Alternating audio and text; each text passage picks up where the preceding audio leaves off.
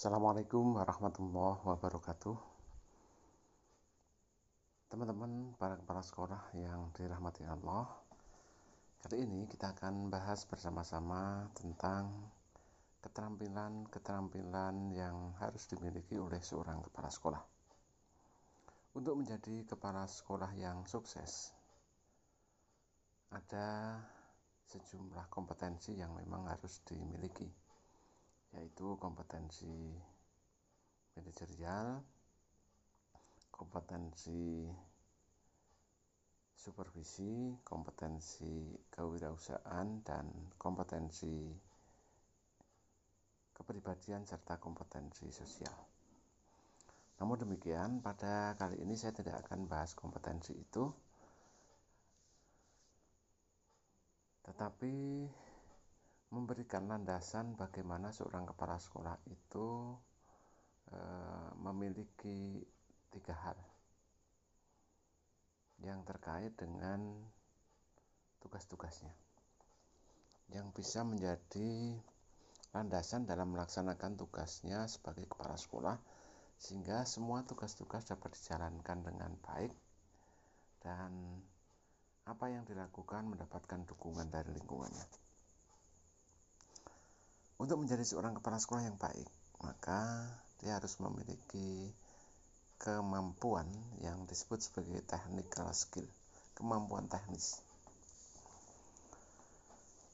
Kemampuan-kemampuan teknis itu mencakup kemampuan dalam teknis pembelajaran, mulai dari menyusun perencanaan pembelajaran, melaksanakan kegiatan pembelajaran, melakukan penilaian, analisis hasil penilaian, dan melakukan kegiatan tindak lanjut. Mengapa kemampuan teknis ini penting? Karena kepala sekolah harus memimpin para guru yang tugasnya adalah melaksanakan proses pembelajaran. Tentu sebagai seorang pemimpin, dia berhadapan dengan guru dalam melaksanakan tugas sehari-hari. Maka ketika nanti dalam tugasnya dia menemukan guru yang tidak atau kurang benar dalam menyusun perencanaan, dengan kemampuan yang dimiliki itu dia akan bisa melakukan pendampingan kepada guru untuk melakukan perbaikan perencanaan yang dibuat. Bahkan, kepala sekolah bisa memberikan contoh bagaimana menyusun perencanaan yang baik dan benar. Demikian juga ketika proses pembelajaran berlangsung. Ada kalanya proses pembelajaran itu tidak berjalan dengan baik karena kemampuan guru dalam melaksanakan pembelajaran masih kurang mungkin dalam hal pemanfaatan media, mengaktifkan siswa atau kegiatan-kegiatan lainnya. Sehingga proses pembelajaran yang dilakukan oleh guru tidak sesuai dengan standar proses yang ditentukan. Kalau seorang kepala sekolah itu memiliki kemampuan teknis dalam hal pembelajaran, maka dia bisa memberikan petunjuk, memberikan arahan kepada gurunya bagaimana mengelola kelas yang baik bagaimana melaksanakan proses pembelajaran yang baik, termasuk mengaktifkan siswa, penggunaan media pembelajaran, penggunaan berbagai model pembelajaran, dan seterusnya. Ini akan menambah kewibawaan sebagai seorang kepala sekolah. Hal ini juga berlaku untuk penilaian, untuk analisis, untuk kegiatan tidak lanjut. Jika kepala sekolah ini memang dituntut memiliki keterampilan-keterampilan teknis yang terkait dengan pembelajaran. Sehingga kalau nanti gurunya kesulitan dalam menyusun soal atau proses menyusun soalnya tidak sesuai dengan prosedur yang benar, dia bisa memberikan arahan yang benar. Dia bisa memberikan panduan bagaimana guru itu harus menyusun soal secara eh, benar. Dia harus memberikan contoh bagaimana menyusun soal agar soal itu memenuhi kaidah penyusunan soal yang benar. Baik itu dari sisi bahasa, dari sisi konstruksi maupun dari sisi isi. Para kepala sekolah yang saya hormati, selain hal-hal teknis yang terkait dengan pembelajaran, seorang kepala sekolah juga perlu memiliki pengetahuan teknis tentang administrasi keuangan, tentang administrasi sarana prasarana, tentang administrasi perpustakaan, laboratorium, kesiswaan, dan seterusnya. Sehingga dia nanti akan bisa melakukan pendampingan, memberikan contoh, dan e, memotivasi pihak-pihak yang terkait dengan tugas-tugas itu sehingga ini akan menambah kewibawaan seorang kepala sekolah. Alangkah sangat lucu apabila seorang kepala sekolah tidak mengetahui bagaimana mengelola sarpras, bagaimana menyusun perencanaan sarpras, bagaimana mengisi eh, buku pajak, bagaimana eh, prosedur menyetorkan pajak, bagaimana membuat laporan keuangan dan seterusnya. Ini adalah hal-hal yang eh, teknis yang perlu diketahui oleh seorang kepala sekolah. Nah, karena kalau dalam tuntutan Kementerian Pendidikan, kepala sekolah harus melakukan supervisi, di mana supervisi adalah pemberian bantuan kepada guru atau kepada tenaga kependidikan. Nah, untuk bisa memberikan bantuan inilah diperlukan kemampuan-kemampuan teknis yang tadi sudah kita bahas bersama. Para kepala sekolah yang saya hormati, oleh karena itu maka kepala sekolah harus selalu belajar. Ya, idealnya memang kepala sekolah itu adalah guru-guru yang sudah punya pengalaman yang banyak, ya, yang pernah menjalankan tugas-tugas membantu kepala sekolahnya ya, melaksanakan tugas-tugas manajerial, sehingga dengan tugas-tugas yang pernah dilakukan itu memperkaya pengalamannya dalam hal eh, penguasaan teknis yang ada di sekolah. Dengan berbagai pengalaman yang dimiliki itu, maka dia akan lebih sukses dibandingkan yang tidak memiliki pengalaman. Namun demikian, apabila pengalaman itu belum diperoleh, seorang kepala sekolah juga bisa belajar dari berbagai sumber. Ada banyak buku, banyak tutorial di YouTube dan sumber-sumber lain yang bisa diikuti agar menjadi kepala sekolah yang profesional. Demikian untuk pertemuan kali ini kita sambung di lain kesempatan. Assalamualaikum warahmatullahi wabarakatuh.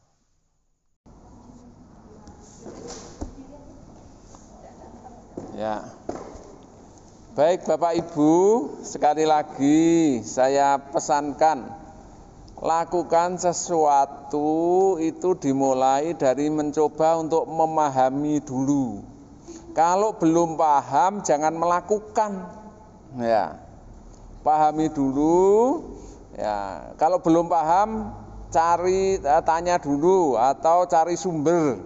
Kalau sudah paham baru melakukan sehingga tidak akan ada pemborosan waktu pemborosan tenaga dan lain-lain. Kalau nanti jadi kepala sekolah kok belum paham sudah melakukan itu nanti akan cenderung melakukan pemborosan. Ya. Ya kalau hanya boros, tapi kalau sudah salah langkah, ya salah langkah itu bisa berakibat hukum. Oh ternyata yang dilakukan salah, bahkan melanggar aturan. Coba kalau misalnya harus sudah membelanjakan uang, sementara apa yang kita lakukan itu ternyata tidak memberi manfaat bagi sekolah, berarti kan kita sudah salah. Maka ini eh, hari ini Bapak Ibu belajar ya, belajar bahwa segala sesuatu harus dipahami dulu. Itu. Pahami dulu. Untuk paham ya harus baca. Kalau sekali baca tidak paham, baca dua kali. Dua kali belum paham, baca tiga kali. Dan seterusnya sampai paham sebelum melakukan aktivitas. Ya, tadi sudah ada beberapa yang yang e, mestinya sudah harusnya jauh, tapi ini harus harus sepertinya mengulang dari awal karena memang e, iya karena belum paham sudah melangkah, akhirnya langkahnya salah. Baik, saya kira itu ya. Nanti silahkan di e, perbaiki lagi ya. Tidak usah takut salah karena salah ini juga bagian dari proses belajar ya. Oh, ternyata saya salah. Ini pengalaman salah ini penting ya. Kalau tidak uh, salah nanti saya anggap benar malah nggak belajar namanya. Baik itu, terima kasih. Jadi monggo silahkan. Assalamualaikum warahmatullahi wabarakatuh. Bapak dan Ibu calon kepala sekolah, peserta diklat penyiapan calon kepala sekolah yang saya hormati. Kali ini kita akan membahas tentang materi kegiatan peningkatan kompetensi kepala sekolah berdasarkan hasil AKPK melalui kegiatan magang di sekolah magang kedua. Bapak dan Ibu, alokasi waktu yang diberikan kepada Bapak Ibu selaku calon kepala sekolah untuk melaksanakan peningkatan kompetensi di sekolah magang 2 ini adalah 40 jam selama UJT. Di sekolah yang Bapak Ibu sudah mengetahui yang ditetapkan oleh Dinas Pendidikan setempat.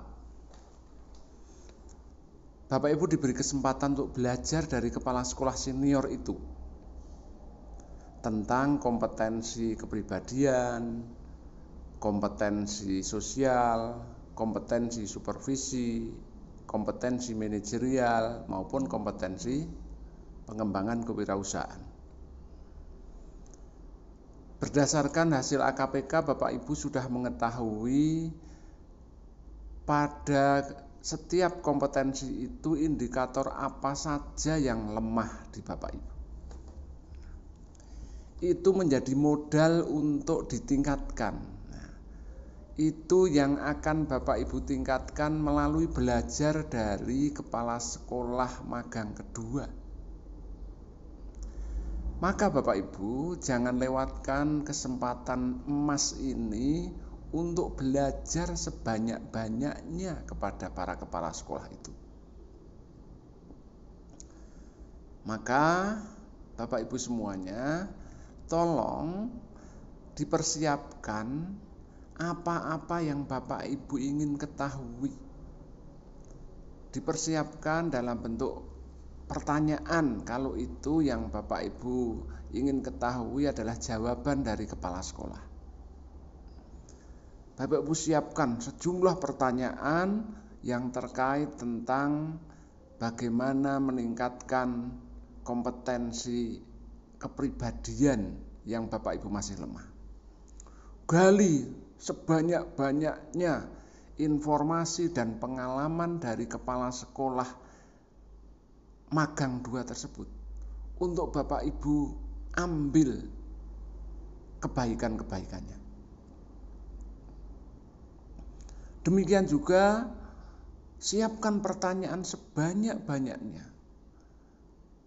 kepada kepala sekolah yang Anda magangi itu pertanyaan yang terkait dengan manajerial yang Bapak Ibu masih lemah. Jangan hanya bertanya dengan satu dua pertanyaan, kembangkan pertanyaan-pertanyaan lain yang lebih mendetail. Coba gali agar kepala sekolah itu mengungkapkan semua pengalamannya. Gali informasi sebanyak-banyaknya dari beliau dan ha jangan hanya didengarkan, tetapi catat apa penjelasan beliau, apa jawaban beliau, dan ambil intisarinya untuk kita gunakan sebagai bekal kalau nanti menjadi kepala sekolah. Demikian juga kompetensi supervisi, kompetensi kewirausahaan, kompetensi sosial, dan seterusnya. Jadi dengan bertanya sebanyak-banyaknya dan mencatat apa yang beliau berikan jawaban, kemudian ambil intisari dari yang beliau-beliau itu sampaikan tadi pada setiap kompetensi yang Bapak Ibu ingin ketahui. Dari sana Bapak Ibu nanti akan banyak belajar. Bahkan hal-hal pengalaman-pengalaman beliau yang mungkin di buku belum pernah ditulis.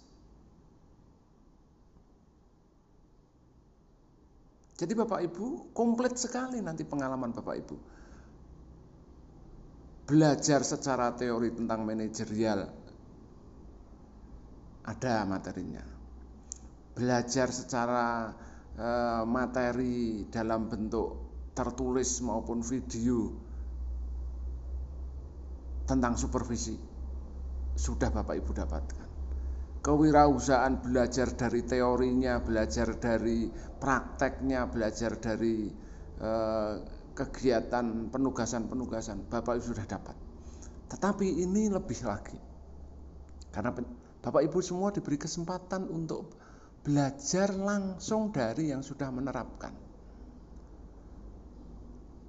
Baik itu kisah sukses maupun kisah gagal karena ketika kita mendapatkan cerita gagalnya seseorang dalam mengelola sekolah, itu berarti kita sudah belajar bagaimana mengantisipasi kegagalan serupa.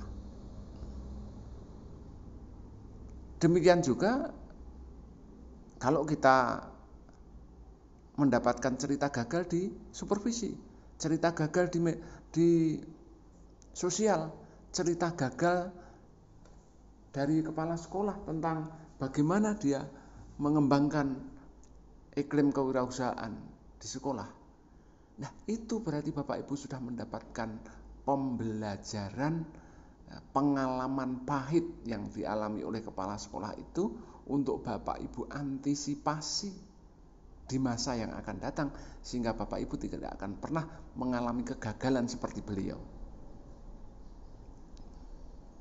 Selain itu Bapak Ibu juga bisa menggali informasi bagaimana kisah-kisah sukses. Ya. Bagaimana mereka itu sukses mengelola sekolah, pasti ada. Meskipun sedikit. Bagaimana dia mengelola eh, sekolah itu, memanage sekolah dengan baik. Apakah itu memanage siswanya, memanage gurunya, memanage sarprasnya, memanage keuangannya, memanage uh, tenaga kependidikannya, memanage kurikulumnya, tolong digali itu sebanyak-banyaknya. Tanyakan bagaimana beliau memanage itu. Ya. Apakah pernah gagal? Kenapa kenapa gagalnya? Ya. Kalau mereka punya prestasi, apa faktor yang menyebabkan mereka itu bisa berprestasi seperti itu? Apa kuncinya? Apa kiat-kiatnya? Ini penting untuk Bapak Ibu ketahui untuk Bapak Ibu e, gali. Demikian juga ketika Bapak Ibu ingin tentang supervisi. Ya. Kesuksesan kepala sekolah melakukan supervisi coba digali ya. Bagaimana dia membuat perencanaan supervisi? Bagaimana dia melaksanakan supervisi? Bagaimana menghadapi guru yang e, kalau mau disupervisi itu menghindar terus? Bagaimana kalau ada guru yang disupervisi itu marah dan seterusnya? Sehingga Bapak Ibu nanti akan dapat pengalaman banyak. Bagaimana dia membuat laporan? Atau kalau dia belum sempat membuat laporan, mengapa dia membuat itu? Nanti Bapak Ibu bisa menyimpulkan sendiri, oh dia sudah bagus dalam supervisi tetapi lemah di e, pembuatan laporan, lemah di kegiatan tindak lanjut dan seterusnya. Itu menyimpulkan untuk menjadi bekal Bapak Ibu kalau nanti jadi kepala sekolah nanti. Sehingga gali sebanyak-banyaknya. Sekali lagi itu. Nah, itu dari sisi e, kalau tekniknya teknik wawancara. Nah, kita bisa belajar dengan teknik observasi. Ketika Bapak Ibu belajar tentang manajerial, Bapak Ibu bisa mengobservasi perencanaan yang dibuat. Bagaimana kepala sekolah itu membuat perencanaan.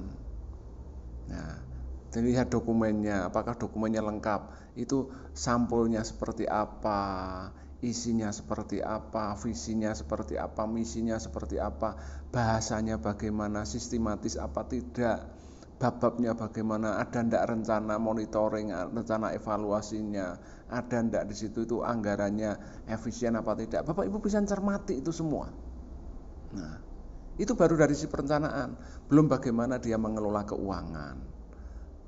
Diobservasi bagaimana SPJ-nya, bagaimana apa pelaporannya, bagaimana penyimpanan uangnya. Kalau mungkin kita bisa menggali, ya. Kalau nggak bisa ya cari yang lain bagaimana dia memelihara sarprasnya, bagaimana pencatatan sarprasnya, bagaimana uh, proses pinjam meminjam di sekolah itu, ya. bagaimana pemeliharaannya. Nah ini bisa semua digali, semua dilihat. Ya bukti-buktinya ada enggak, ada pencatatan tidak. Bagaimana mengelola perpustakaannya, bagaimana mengelola e, musolanya, bagaimana mengelola ruang kelasnya, bagaimana menjaga kebersihan. Nah, itu Bapak Ibu bisa observasi. Observasi. Observasi bisa observasi lingkungan, bisa observasi pada uh, dokumennya. Ya. Jadi pada telaah dokumen. Setelah itu semua Bapak Ibu kumpulkan, buatannya pasti akan sangat banyak. Coba simpulkan dari hasil wawancara yang banyak tadi simpulannya apa? Dari hasil observasi yang banyak tadi simpulannya apa? Bapak Ibu belajar apa? Nah, itulah yang nanti yang eh, simpulan-simpulannya itu yang nanti dirangkai di dalam laporan PK, laporan peningkatan kompetensi. Sedangkan tadi transkrip wawancara Eh, hasil pengamatan, hasil observasi ditulis semua. Itulah yang nanti dijadikan lampiran dalam laporan sebagai pendukung. Sehingga tidak cukup satu pertanyaan, satu jawaban, tapi satu pertanyaan dijawab, ditanya lagi semakin banyak.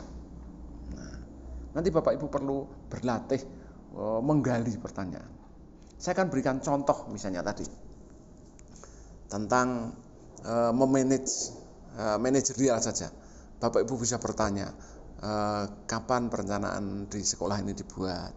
Ya, siapa saja yang terlibat, yang dilibatkan dalam membuat perencanaan? Bagaimana tahapan-tahapan membuat perencanaannya itu seperti apa? Uh, apakah uh, dia menggunakan EDS apa tidak? Terus kalau menggunakan bagaimana memanfaatkan EDS itu untuk menyusun perencanaan? berapa lama perencanaan itu dibuat, siapa yang memformulasikan ngetik dan seterusnya. Kemudian e, bagaimana peran pengawas dalam proses pembuatan perencanaan itu itu baru perencanaan. Nah, kalau misalnya e, pelaksanaan misalnya, pelaksanaan, bagaimana mengelola perpustakaan, ya. Bagaimana mengusahakan ruangan perpustakaan itu? Kalau belum punya sampai dia sudah berhasil bangun katakanlah.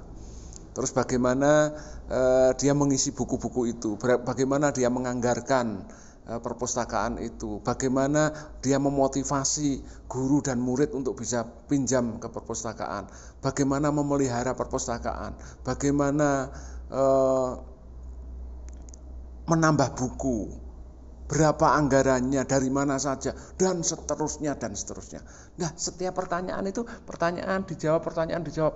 Wah, banyak sekali Bapak Ibu bisa ratusan, bahkan ribuan lembar untuk menggali data peningkatan kompetensi dari uh, sekolah magang 2. 40 jam sebenarnya itu kalau mau digali terus sebenarnya tidak cukup. Tetapi Bapak Ibu 40 jam silahkan manfaatkan semaksimal mungkin kemudian formulasikan ya ambil kesimpulan-kesimpulan dari masing-masing kompetensi itu yang bisa Bapak Ibu jadikan sebagai eh, pijakan untuk eh, Bapak Ibu bekerja nanti. Gambarannya seperti itu ya silahkan eh, dipersiapkan mungkin informasi sepintas ini berguna untuk Bapak Ibu. Kita akan lanjutkan lagi pembahasannya lebih komplit, lebih konkret bagaimana memformulasikan pertanyaan, bagaimana mengolah hasil wawancara itu menjadi kesimpulan, bagaimana mengolah hasil observasi itu menjadi kesimpulan untuk dituangkan dalam laporan. Selamat belajar, tetap semangat, tetap jaga kesehatan. Assalamualaikum warahmatullahi wabarakatuh.